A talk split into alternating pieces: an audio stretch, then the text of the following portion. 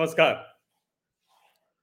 सूचना के अधिकार, यानी राइट टू इंफॉर्मेशन एक्टिविस्ट के तौर पर, जो अरविंद केजरीवाल ने अपने करियर की शुरुआत की थी, वो आरटीआई एक्टिविस्ट के तौर पर की थी।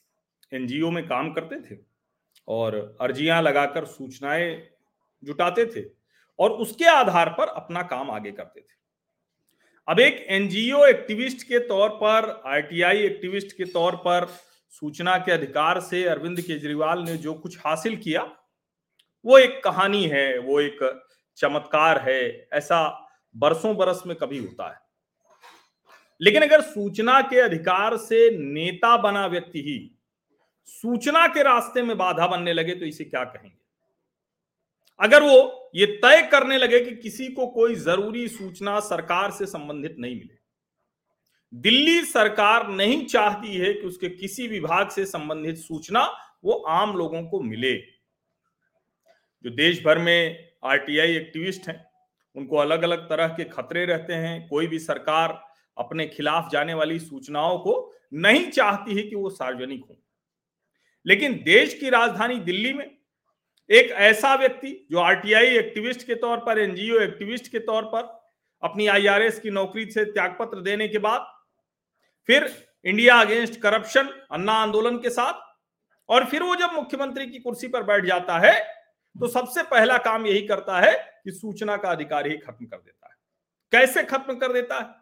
ये पता चलता है जो सूचना आयुक्त हैं, केंद्रीय सूचना आयुक्त उदय माहुरकर उनकी एक चिट्ठी है। 22 सितंबर 2022 की उन्होंने लेफ्टिनेंट गवर्नर वीके सक्सेना को लिखी है चिट्ठी। और उस चिट्ठी में लिखा है कि Delhi government departments have been stonewalling information और giving misinformation in reply to RTI request यानी दिल्ली की सरकार या तो रोक दे रही सूचनाओं को, और या जो सूचना दे भी रही है, झूठी सूचनाएँ दे रही है। अब ज़ाहिर है कि सीधे सीधे वो जिसको कहते हैं ना कि आरोप प्रत्यारोप राजनीतिक हो जाता है और आम आदमी पार्टी उसको पूरी तरह से खारिज कर देती है। वो एक तरह से जो डर्टी पॉलिटिक्स हो होती है वो शुरू हो जाती है। लेकिन सेंट्रल इंफॉर्मेशन कमीशन की तरफ़ से अगर ये चिट्ठी लिखी गई है और जिसमें कहा गया है जो चिट्ठी लिखी है, उसमें कहा गया है, the Delhi government of failing to implement the right to information act 2005 and reducing it to a lame duck legislation. अब सोचिए। और हालाँकि मुझे बहुत ज़्यादा आश्चर्य नहीं हुआ। बहुत ज़्यादा इस पर मुझे कहें कि अचरज नहीं हुआ, मैं चौंका नहीं। क्योंकि अरविंद केजरीवाल का इसी तरह से राजनीतिक भविष्य तय हुआ है। अरविंद केजरीवाल, ऐसा नहीं है कि ये कोई नई चीज़ है। मैं अगर उनको देखता हूँ तो दरअसल ये उसी कड़ी में आगे बढ़ता हुआ दिखता है। किस कड़ी में? जिस कड़ी में पहले ही उन्होंने ढेर सारी ऐसी बातें बोली, ढेर सारे ऐसे झूठ बोले, ढेर सारी ऐसी शपथ ली अब जरा मैं आपको कुछ कुछ याद दिला देता हूँ।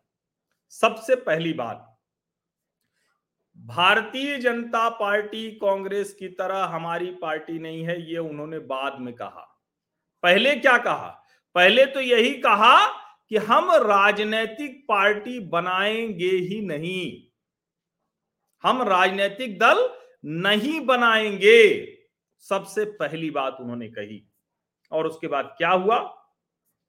वो अंग्रेज़ी में है ना कि रेस्ट इज़ हिस्ट्री उन्होंने कहा कि हम नहीं बनाएँगे और पहला मौका मिलते ही क्या किया? एक पार्टी बना ली। फिर कहा, बच्चों की शपथ है। जाने क्या क्या बातें हुई? कई तरह की शपथ हो लेते रहते हैं। और क्या हुआ? उन्होंने कहा कि कुछ भी हो जाए, हम कांग्रेस पार्टी के साथ मिलकर सरकार नहीं बनाएँगे कांग्रेस से हाथ नहीं मिलाएँगे। पहली सरकार किसके साथ मिलकर बनाई? कांग्रेस पार्टी के साथ। उसके बाद उन्होंने क्या कहा?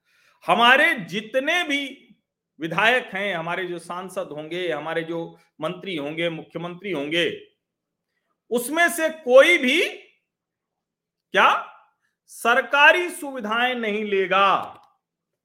और क्या हुआ? नीली वैगन आर तो आपको याद ही होगी। उसके अलावा क्या क्या उन्होंने किया, वो सब आपको याद होगा। दिल, पंजाब में भगवंत मान कैसे लटके हुए थे गाड़ी में, वो भी आपको याद होगा। फिर एक था कि लोकपाल हम लेकर आएँगे, आंतरिक लोकपाल। तो पहले तो उन्होंने सबको, जिसमें डॉक्टर कुमार विश्वास भी शामिल थे, प्रशांत भूषण भी शामिल थे, आनंद कुमार भी शामिल थे, सबको पहले निकाल बाहर किया। जिस आंतरिक लोकपाल की बात कही जा रही है, वो एडमिरल रामदास को बनाया था उनको भी बाहर निकाल दिया। रामदास जी बेचारे अपनी चिट्ठी में कह रहे थे 2015 की चिट्ठी में, कि कम से कम हमें बता तो दिया होता। राजनीति में यू टर्न पलटी मार ऐसे ढेर सारे विश्लेषण, विभूषण ये नेताओं को मिल जाते हैं। कुछ सायास, कुछ अनायास। लेकिन अरविंद केजरीवाल इन सारे विश्लेषणों से बहुत ऊपर हैं। और इसीलिए जो पार्टी पहले राम मंदिर बनने का विरोध करती रही वो पार्टी अब चाहे अरविंद केजरीवाल हो हनुमान चालीसा सुनाते हैं मनीष सिसोदिया जो कहते थे कि वहाँ स्कूल बना दो अब वो कह, कह रहे हैं कि हम पर्स में हनुमान चालीसा लेके चलते हैं। नानी अब सबकी बताने लगी हैं इस तरह की बातें होने लगी। पूरा परिवार हम कैसे पढ़ते हैं वो सब बता रहे हैं। तो ये जो सूचना के रास्ते में बाधा बने हैं केजरीवाल ये उनके उसी जो कहें कि बहुआयामी चरित्र है, व्यक्तित्व है, उसका एक और आयाम है जो आपको दिखा है। इसमें ना तो कोई आश्चर्य की बात है, ना अचरज की बात है, लेकिन दुर्भाग्यपूर्ण ज़रूर है कि सरकार इस तरह से काम कर रही है कि लोगों को जो मूल अधिकार है, उसी के रास्ते में बाधा बन जा रही है और वो भी वो सरकार जो सूचना के अधिकार से ही मुख्यमंत्री, नेता, पार्टी बना पाई है। बहुत बहुत धन्यवाद।